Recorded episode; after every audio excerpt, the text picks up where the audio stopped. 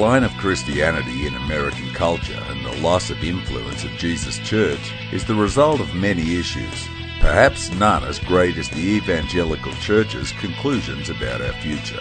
Hal Lindsey's book, The Late Great Planet Earth, and Tim LaHaye and Jerry Jenkins' Left Behind series have influenced the vast majority of Christians to anticipate the imminent rise of a dominant figure that will control the world's political, economic, and religious systems and will plunge this world into the Great Tribulation.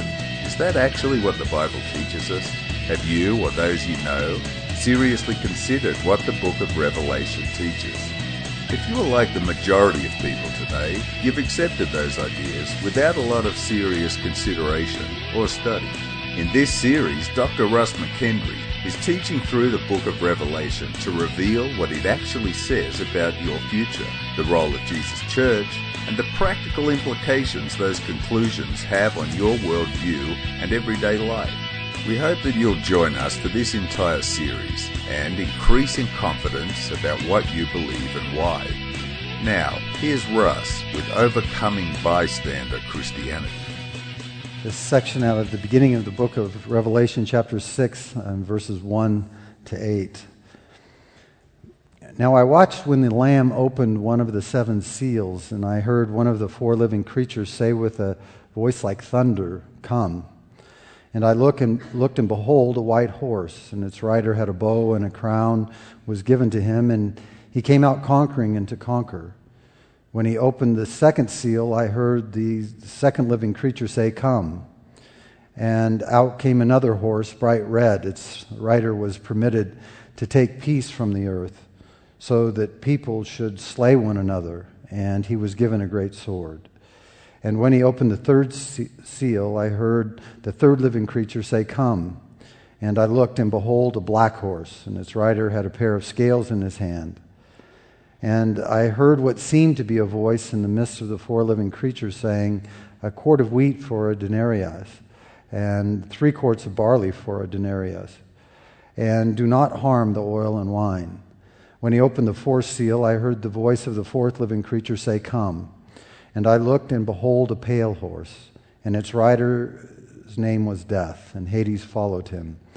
And they were given authority over a fourth of the earth to kill with sword and famine, and with pestilence, and by wild beasts of the earth. This is the reading of God's word. You may be seated.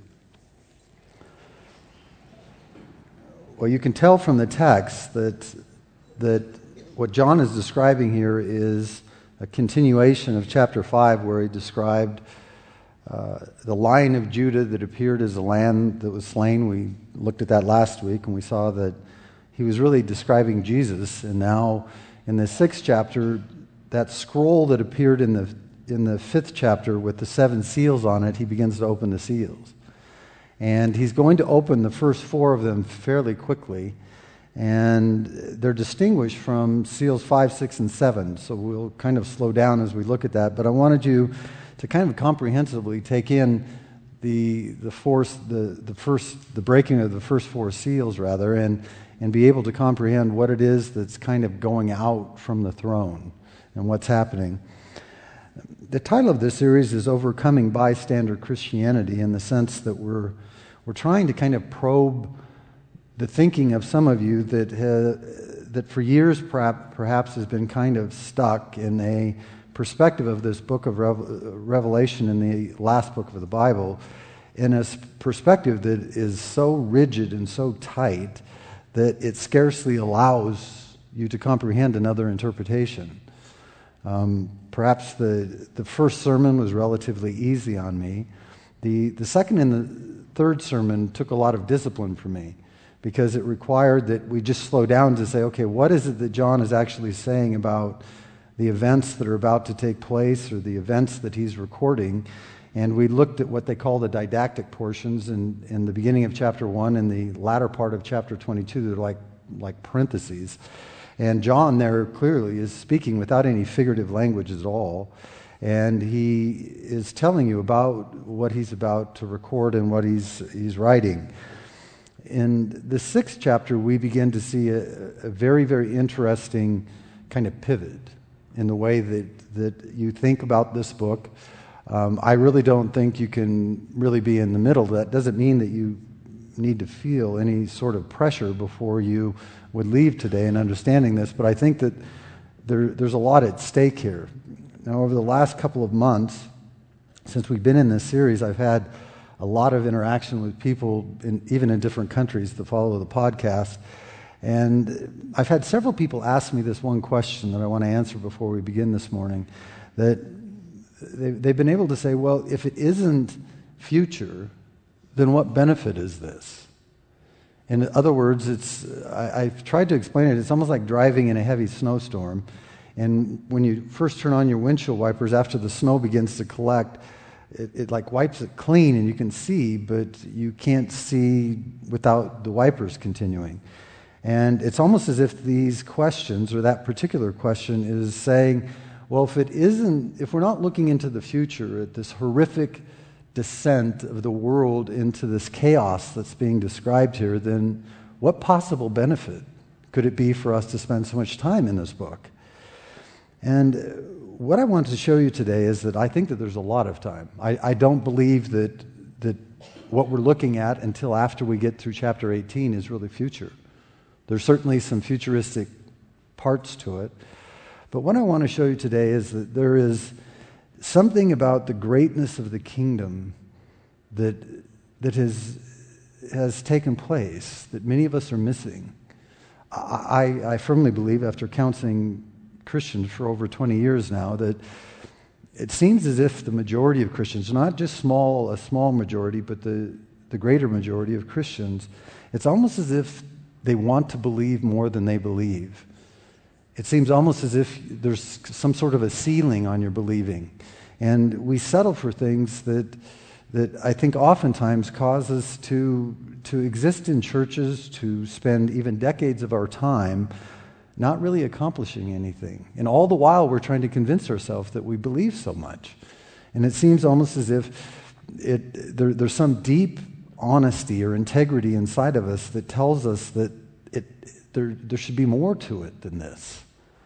I, I, work with church planners all over the country, and, and that oftentimes is the, you know, what attends a startup where you come and you, you work to the point of fatigue in preparing a service, and then you pack it all up and you go home, and then you wonder after about six months, wow, it, it seems almost as if I've gone stagnant. And I, I think the greatness of the kingdom, for the most part, is being missed. And in many of our lives, the reason that we lack motivation is that we haven't seen it yet. And so, what I hope will happen over the next several weeks as we begin to work through this is to show you the grandeur of something that, that we're not only to see, but we're to experience. And I hope to be able to show you that. So, this morning, I want to begin by by setting the scene for you. It's important that we do that every time because I'm not going to assume that you're making all the observations that are necessary to kind of create in your mind's eye a portrait or a picture that you're looking at to try to imagine what John is describing. So, the setting of the scene, the, set, the scene or the setting rather, that we, we see in this, this sixth chapter is very interesting. And the first observation I draw your attention to is the location because it changes vastly. We saw in chapter 1 that John is on Patmos, he's in a prison there. He's being he's malnourished. He's in a it's a penal colony, and it's just literally a hard rock that he's living on.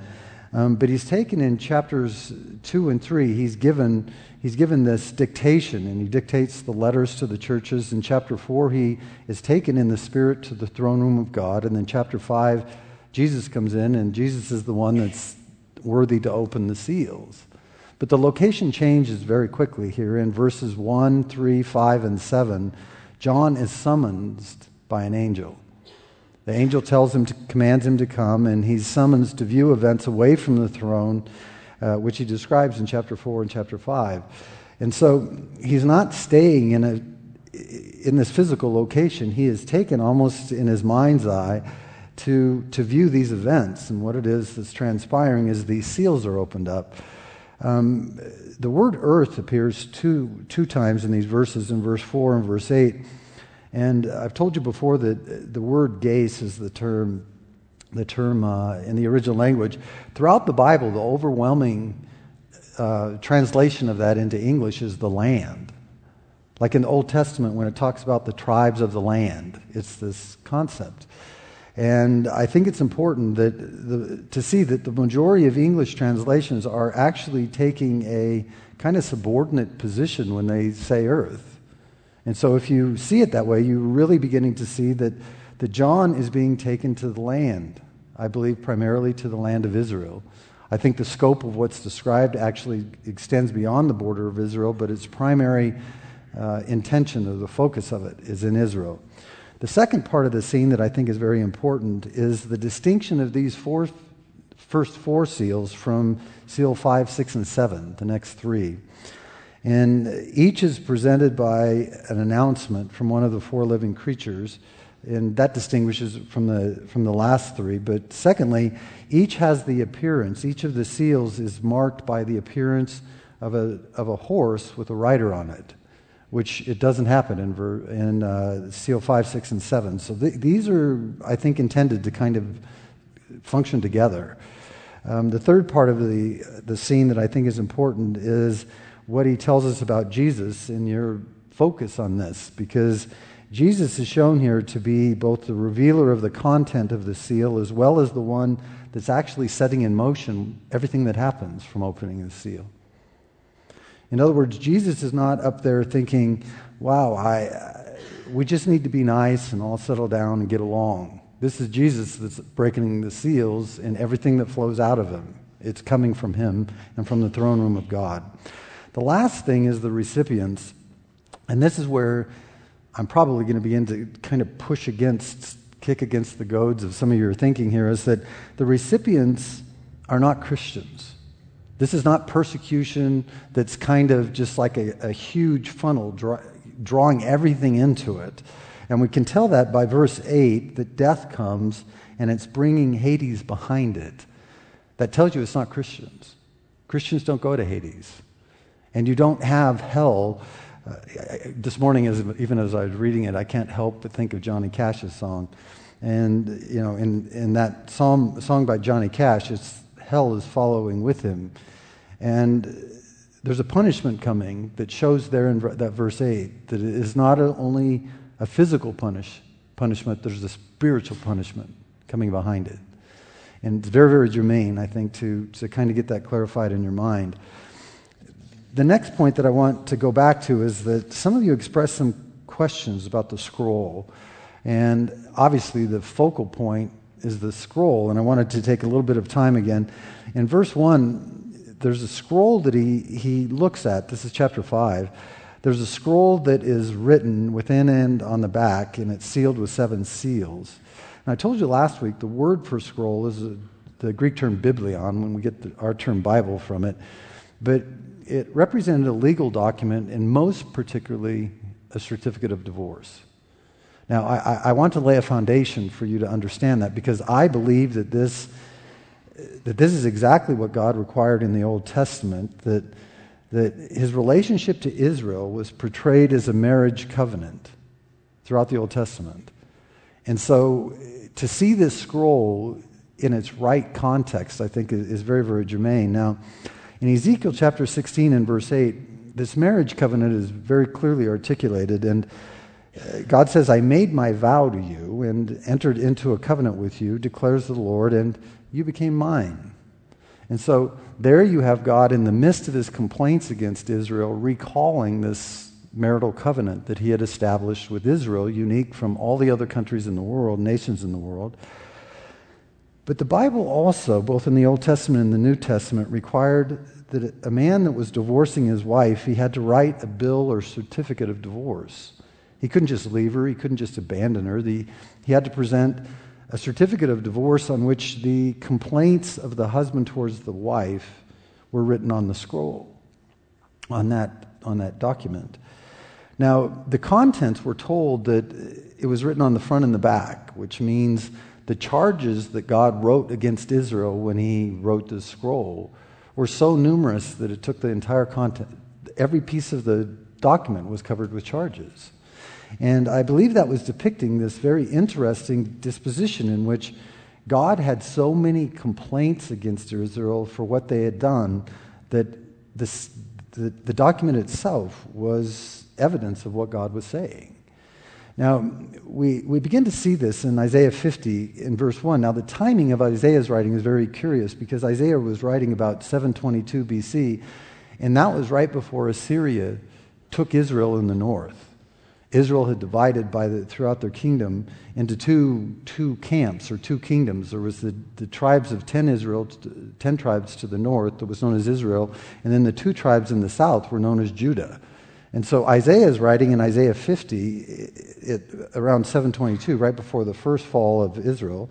And he says, Thus says the Lord, Where is your mother's certificate of divorce with which I sent her away? Or which of my creditors is, is it to whom I have sold you? Behold, behold, for your iniquities you were sold, and for your transgressions your mother was sent away. He's telling Israel to the north, right before they're captured and taken into captivity, I'm done with you. Now, in Jeremiah 3, now Jeremiah is a, an exilic prophet writing right before Judah goes through the same experience around 586 BC. And so it's about 140 years after Isaiah would write to the tribes in the north. Jeremiah writes to the tribes and the two tribes in the south. He says in Jeremiah 3 and verse 8, She saw that for all the adulteries of that faithless one, Israel, I had sent her I had sent her away with the de- decree of divorce. Yet her treacherous si- sister Judah did not fear, but she too went and played the whore. Now, it's important that this kind of begin to kind of create a construct in which you're able to see the theme of the book.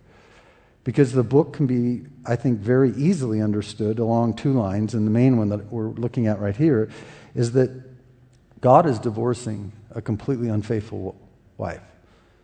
He's warned them for hundreds of years that this is what he's going to do. Jesus has come in the final straw in both of these prophecies is that he would send his son, the Messiah, and they would kill him. They would reject him. And Jesus is like in Matthew 25, he's, he's telling them these parables about this tenant owner, this, this vineyard owner, and he, he sends the son. Surely they're going to respect the son, and they kill him and throw him out of the vineyard. That was the Jews. And this document is a clear bill of divorce, and God is putting away a harlot bride. And he's preparing to take a chaste one to himself, which we're going to see at the wedding feast of the Lamb in chapter 19. And so this is the landscape of much of the book. And so to miss this idea of the scroll or to speculate that it's something other than it is, is to miss a huge key, uh, an exegetical or an interpretations key that actually helps us understand the whole book. That brings us to the third part, where I want to show you the horses and the horsemen. And this I'll go through relatively quickly, but it's, I think it's pretty straightforward. The first horse and the first horseman represent conquest, war and conquest. In verse 2, it says, I looked, and behold, a white horse, and his rider had a, had a bow, and a crown was given to him, and he came out conquering and to conquer. Now, there's many people throughout the history of the church that actually think this is Jesus because of the description that John has of the third vision of Jesus in, in Matthew 19. I, I don't think that that's the best rendering there because the only similarity with, with this third vision of Jesus that John records is that there's a white horse. That's the, as far as the similarity goes. And besides the fact, Jesus is the one that's in heaven opening the seals. And, and so John is being summoned away from Jesus having just opened the seal to, to look at what's going on. So I, I don't think the best understanding of this horseman is Jesus at all. I believe the best understanding of this first horseman is that this is the Roman army that is now victoriously moving from the north of Israel into the south. They've begun to capture all the towns and the, the villages around, and their, their main objective is to lay siege on Jerusalem and the Masada. Now, the Masada was a fortress built into a rock mountain that lasted for two years longer. But that was a little bit marginal by comparison to Jerusalem. They were after Jerusalem. And so uh, this, this conquest, this horse of victory, I, I, I, think is best understood to be Roman. There's several reasons for that. The description of the horse and its rider is that there's one armed for battle. said that its rider had a bow, uh, and he came conquering. He came out conquering, and the timing of this I'm going to show you is kind of interesting. And so uh, there, there's a warrior that is is prepared for battle, is how the how it's described. Now, if you look at the birth pains that Jesus describes in Matthew 24 and verse 6, now that's the Olivet Discourse for those of you that can remember that. In the Passion Week, right before they kill Jesus, they go and the disciples are sitting on Olivet and they're looking into the city. There was a Kidron Valley was right between, and they could go up on, on the Mount of Olives and they could look into the city with that ravine in between. And the disciples said, Look at how marvelous this temple is. He said it's going to be completely destroyed, it's going to be completely demolished. And they said, Well, when is that going to happen? And the Olivet Discourse is what follows. Well, it's, uh, he's obviously describing the temple destruction that was going to take place in AD 70. The temple was completely devastated, and the city of Jerusalem was completely demolished by the Roman Empire. And so when Jesus is saying this, he says in Matthew 24 and verse 6, he says, You will hear of wars and rumors of wars. See that you're not alarmed, for this must take place, but the end is not yet. And so the, the coming of this horseman first fits exactly with what Jesus said. You're, he said, You're going to hear these wars. And now all the rumors are coming from the north. Now, I'm going to introduce you today to a historical uh, historian that was conscripted by Rome to, to write about this conquest. His name was Josephus. He was a, a military general for Israel in the north. He was so, he was so uh, brilliant in his military strategy that when the Romans finally captured his army, they executed everyone in his army, but they kept him alive. And they conscripted him now to travel with the Roman army and write write the history of what was going on in Israel. Now, uh, there was a couple of other writers that we're going to review as we go through this, but but it's really interesting because this battle has started, and this gives you some sort of timing because Pax Romana was the peace of Rome. It prevailed over the whole Roman Empire for several decades, and it's starting to crumble. At the end of the, of the, of, uh, the 60s um, uh, BC, or excuse me, AD, you have this, this, this peace that had prevailed over the Roman Empire begins to fracture and fall apart. And it's this horseman that is now depicting it. Now, what's interesting is that the, grammar in this verse tells you that the, the, the Jewish war that, that Rome declared against Israel, it started in February, March of AD, AD uh, 67. It probably has already started based on the grammar because it said that he came out conquering and to conquer. His conquering had already begun, and it was to continue on. And so the white horse's conquest, the second horse that I want you to, to consider that John describes here is in verse 3 and 4. It's uh, the second horse and horseman is depicting civil war. I'm going to show you the historical context here. That he said, when he opened the second seal, I heard the second living creature saying, Come. And out came another horse, bright red. Its rider was permitted to take peace from the earth or the land, so that people should slay one another, and he was given a great sword. Now, I believe that this is the Jewish civil war. This is the Jews fighting against one another. And so the, there's a simultaneous attendance of these horsemen on the earth. It starts with Rome as they begin to invade from the north and move to the south. It's creating chaos among the Jews. And they actually begin not only fighting with Rome, they're fighting with one another. And these factions emerge. And uh, Josephus, he, he writes of this civil war in the land that the civil war was actually worse than the carnage wrought by the Romans he said it was way worse. He describes the turmoil that existed within Israel, and particularly Jerusalem, as Titus was making final preparations to break into the city. He, he began to identify two, two men. One was John Gischala, and the other was Simon, son of uh, Giora. Those men were the head of two factions that were fighting against each other. They were, they were, they were ruthless in killing one another. Listen to what Josephus wrote of this.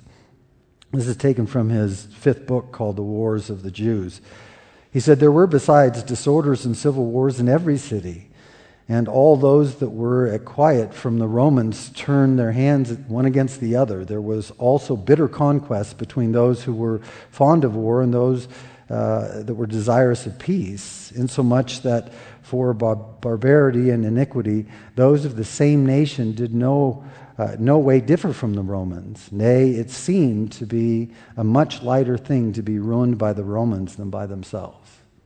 And so Josephus said, as the Romans start to come down, what was happening amongst the Jews then worse than falling into the hands of the Romans? So there's the red horse.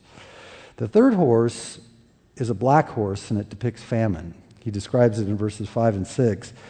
He said, When he opened the third seal, I heard the third living creature saying, Come. And I looked, and behold, a black horse. And its rider had a pair of scales in his hand, that, like a market scales. And I heard what seemed to be a voice in the midst of the four living creatures saying, A quart of wheat for a denarius, and uh, three quarts of barley for a denarius. Uh, and do not harm the oil and the wine. Um, this is historically the consequence of war. That not only the activity that is going along the front, engaging with the Romans, but all that is the civil war that's engaging virtually every part of the country. As Josephus said, it was, it was virtually in every single city. And this famine is really the result of the war. It's destroying the crops. People can't go it out and just work in their fields because they're afraid. Now, Josephus again wrote of this, and it's very interesting. Here he says, The old men, and he's writing about how severe the famine was in the city. He said, The old men who held their food fast were beaten and the women and the women hid what they had within their hands, and if they did, their hair was torn in so doing. Nor was there any pity shown either to the aged or to the infants. They also invented terrible methods of tor- torments to discover where any food was, and they were these to stop up the passages of the privy parts of the miserable wretches, and to drive sharp stakes up their anus, and a man was forced to bear what is terrible even to hear in order to make him confess that he had but one loaf of bread, or that he might reveal a handful of barley meal that was concealed. At the end of this section, Josephus writes this in a general description. He said, It is therefore impossible to go distinctly over every instance of the, these men's iniquity. I shall therefore speak my mind here at once briefly that neither did any other city ever suffer such miseries, nor did any age uh, ever breed a generation more fruitful in wickedness than this was from the beginning of the world. That's an amazing commentary by a Jew that's a non Christian recording what's going on inside the city. The famine was absolutely horrific. They're killing one another just to gain one single loaf of bread. And so the black horse is famine, and the last horse is pale. And it represents death with Hades or hell following after it. In verse 7 and 8, it says, When he opened the fourth seal, I heard the voice of the fourth living creature say, Come. And I look, and behold a pale horse, and its rider, rider's name was Death, and Hades followed him. And they were given authority over a fourth of the earth to kill with sword and with famine and with pestilence and by wild beast of the earth. So, what he's describing in this horseman's advance is the death of 25% of the people in Israel. By the time this fifth seal is open, one out of four people that you would have known are already dead, or you're one of them. And so these plagues are marked in a very prescriptive way, just like Job invading, uh, Satan rather, invading Job's life. There's a certain leash on them. They only can do so much, and that they do. Now, what's really interesting here is that, as I told you earlier, this is not de- depicting the persecution of believers. That is going to happen, and there's a record of that here, but this isn't that. This is actually a description of God unleashing a wrath on those who refused to believe Jesus. Israel had become what was described earlier in chapters 2 and 3 their synagogues were now synagogues of Satan. Some people say, well, how could that be? Well, it was because God used Israel to pour his truth through, like a sprinkler into the rest of the world. And I told you that in, in Matthew, when Jesus, and the, all the synoptic gospels for that matter, when it describes the death of Jesus, it describes the tearing of this thick foot curtain between the holy place and the holy of holy places. Is, is rendered in two from the top to the bottom in which god is saying i'm opening this up to you now.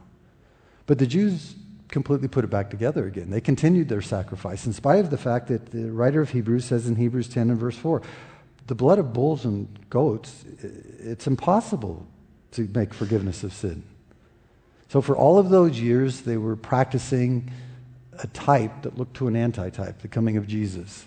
And they refused to acknowledge him. And from that point forward, they started using all the truth that they knew to mislead people. If you, if you went into those synagogues, they didn't use Isaiah and Ezekiel to point you to Jesus. They used to prove that Jesus was an impostor, that he was a blasphemer that deserved to die. Well, at that point, they became enemies of God. And you see, there's a a very, very real application in this. That the, the Bible doesn't paint near the, the gray area that many of you think. And all of you stand today as either a friend of the Messiah or his enemy. And this depiction that is, is, is unfolding here, uh, these four horsemen are bringing misery and death to the whole country and 25% of the population of the country will not survive them. But it's just the beginning. Now, uh, right before the fall of Jerusalem, Josephus depicts Titus, who is Vespasian's son. Vespasian has now been summoned in, in, in AD 70. Uh, Vespasian has been summoned back to Rome to become the emperor. And Titus, his son, is left with the siege. And Josephus writes from inside the Roman headquarters that Joseph, Titus doesn't want to destroy Israel.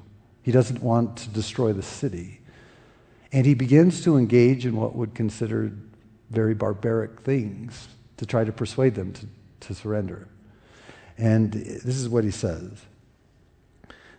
Josephus writes that 500 per day, sometimes more, were caught by the Romans deserting the city Titus had them crucified before the wall of the city out of cruelty. The Roman soldiers would oftentimes hang, hang them precariously from the crosses. Well, that doesn't seem so kind. But listen, he goes on and he said, So Titus commanded that the hands of those, of many of those who were caught, should be cut off, that they might not be thought deserters. Now, what this is really saying is that if you were caught deserting the Roman military, you were immediately put to death. And so he cut off their hands that everybody would know that these aren't deserters from the Roman uh, military. These are escapees from the city of Jerusalem. But then he takes his hands, their hands, and he said, and it might be credited on account of the calamity that they were under.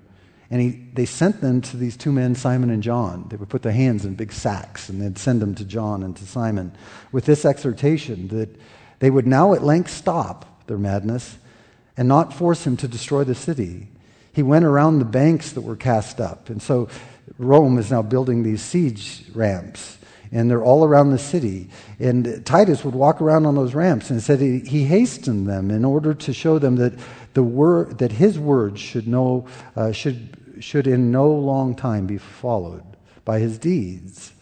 It goes on and it says, In answer to which the seditious cast uh, reproaches upon Caesar himself and upon his father also and cried out with a loud voice that they despised death and did well in preferring it before slavery, that they would do all the mischief to the Romans that they could while they still had breath in them, and that for their own city, since they were, as he said, to be killed, they had no concern about it, and that the world itself would be a better temple to God than this that yet this temple would be preserved by him and that inhabited therein, whom they still had for their assistance in the war, assistant in the war, and did therefore laugh at all his threatenings, which would come to nothing, because the conclusion of the whole depended upon God only.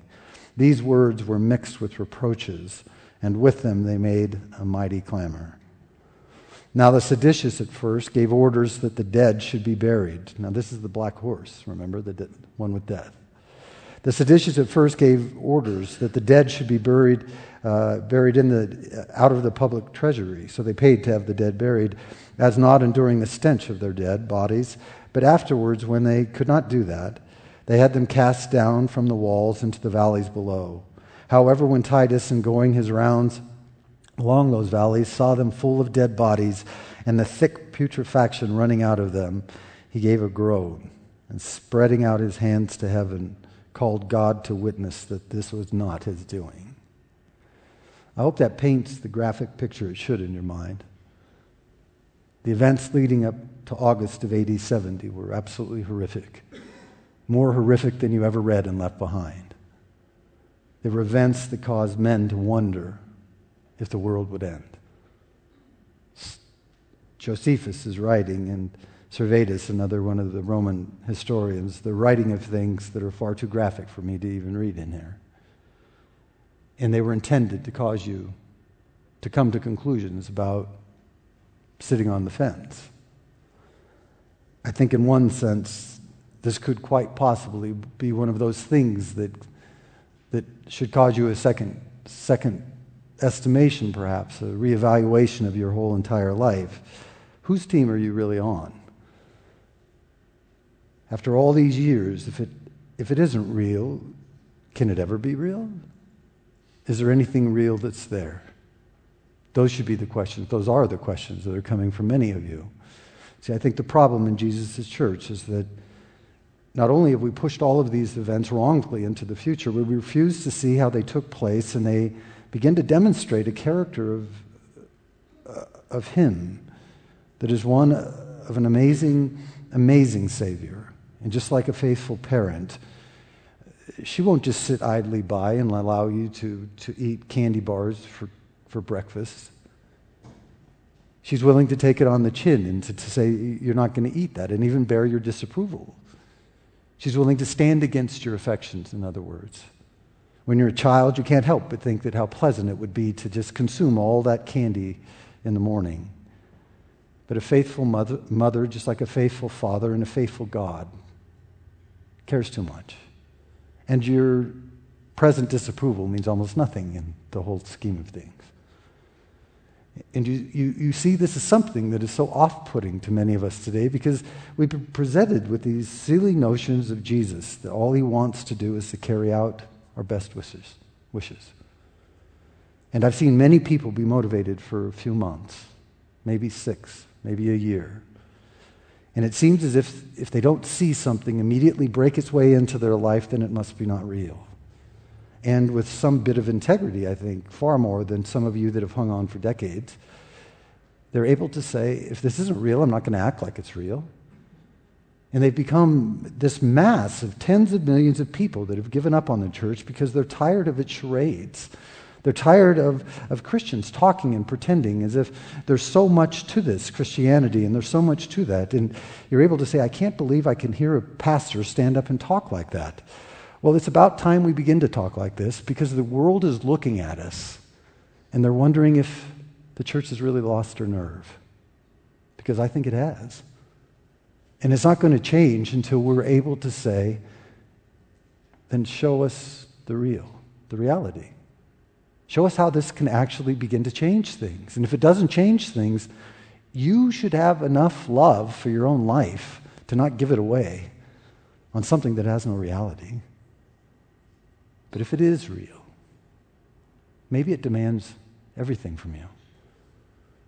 And you see, the, the gray that many of us have lived in for decades gets really small because it's real and it demands everything from us, or it's not real and it demands nothing from us. Instead of being suspended in the middle, wondering if we can be convinced. And many Christians' faith is only as good as the preacher's sermon the last week. I know that.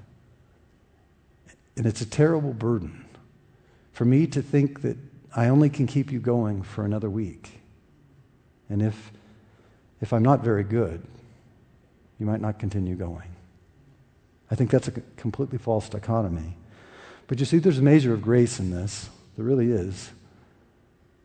As these things begin to unfold, Jesus is telling them, this is what is going to happen. Now, here's the answer to the first question I gave you. If you wipe this away, then what use does this have? I believe that in many of your lives, there's a graciousness of God not to leave you alone. Like Thomas Brooks said, the worst smiting of all is not to be smitten. When God lets you go, and there, there's no recompense, there's no difficulty, there's no conviction that ever comes into your heart, and you, you're able to live like hell. You can present a face on Sunday, and you're able to just live whichever way you want the rest of the week. If God lets you alone, then you are truly alone. But I think some of us need to feel the truth of, of Hebrews 12 that God is faithful to discipline every son that he receives, every daughter that he receives. And along with the discipline, he brings a deep, wrought conviction of what we know is right. I know that I've felt it many times in my life, and I think many of you have as well. You see, he's writing to a group of people that it's at least 35 years since they murdered Jesus. 35 years. And he's telling them, you need to change. The question is, did they? Did they? The real question is, will you? All right, let's take your questions. Why do you believe Christ is referred to as the Lamb so often in this book?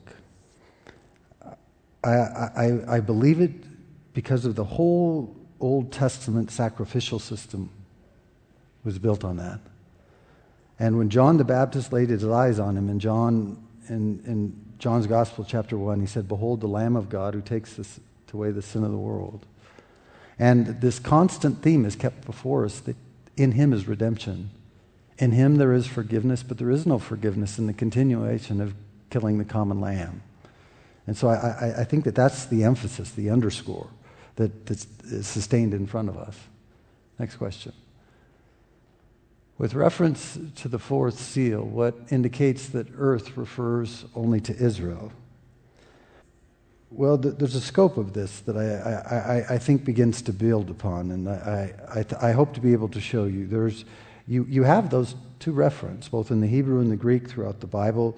You have this reference to a term, to a word that can be referred to, have two different references to it. One can be the whole entire earth, and the other is the land. And the majority of time throughout the Old Testament and in the New, the term is used to refer to Israel. And so you can choose to insist on it being earth, the whole global earth, or you can see it in its most common reference. I hope to be able to demonstrate that to you more and more in the days to come. Last question. If the scroll in verse 1 represents God divorcing Israel, why is Jesus referred to as the lion of the tribe of Judah in verse 5? That's a very good question. It has a lot to do with the progressive nature of Revelation. In other words, the prophecy, uh, Judah was given the primary position as the chief tribe in Israel by Jacob's or Israel's blessing in Genesis 49. And, and David will descend from that tribe, and you have this great king. But you see, it's all pointing to the, to the advancement of it. And sometimes when we, we, we I'm going to try to answer this in a way that get, doesn't get too complicated. Um, there's a, a, continuity to the way that Scripture is building upon itself, so much so that, that Peter can say in 1 Peter chapter 1 and verse 10 that the salvation that is coming in the first century he said it's something into which angels long to look. Because they were waiting for God to unfold all of this progressive revelation. And Jesus is the capstone of all of that. He'd say he was the cornerstone. And, and yet the Jews are rejecting it. And so the whole of their system built up to this, and they broke it off. And so I, I, I believe that is the reason that there is, I, I, think, a lot of disconnect in people's minds. In fact, um, I'm going to use two two difficult terms, and I'll, I'll explain them here. That dispensational premillennialism, that was the, that was the perspective that Hal Lindsey wrote from, and, and uh, uh, Left Behind, Tim LaHaye. Um, they actually are seeing two forms of salvation in the end days. Because of this division. They're, they see that the Jews are going to get the Temple Mount back from the, from the Muslims. They're going to reinstitute the temple sacrifice in Jerusalem, and God is going to be pleased by the Jews reinstituting the sacrifice. But that seems kind of strange. Why would God honor the Jews worshiping the way they should have before Jesus and continue to reject Jesus? Why would, they, why would he honor that? And yet the whole system is built upon that. And so the distinction is somewhat, it's somewhat significant, I think, when you begin to see it. I, I believe that there's one way of salvation ever since the middle of the first century in John 14, 6, when Jesus says, Look, I'm the way, the truth, and the life. No man comes to the Father but by me. And if you hang on to that old system, it's going to damn you. It's not going to save you. And so this dichotomy or this difference in the system is coming out very clearly in the balance of the book. So hopefully that's helpful. Um, thank you for the questions, by the way, today. So let's uh, pray, and Jeff's going to come up and, and lead us in our worship as we would engage our communion. Father, there are many things. I, this particular sermon took a lot of discipline to move through some historical material that I think is, is fairly compelling. It allows us to see a commencement of events that are taking place in the middle of the first century that perfectly coincide with the advancement of the Roman army, the civil wars, the famine that would follow there, and the death that would result in the deaths of 25% of the people in Israel. And in spite of all of that historical uh, correspondence, there are many people that, that don't see it that way. They still see it as is horsemen that are still chomping at the bit, so to speak, to come.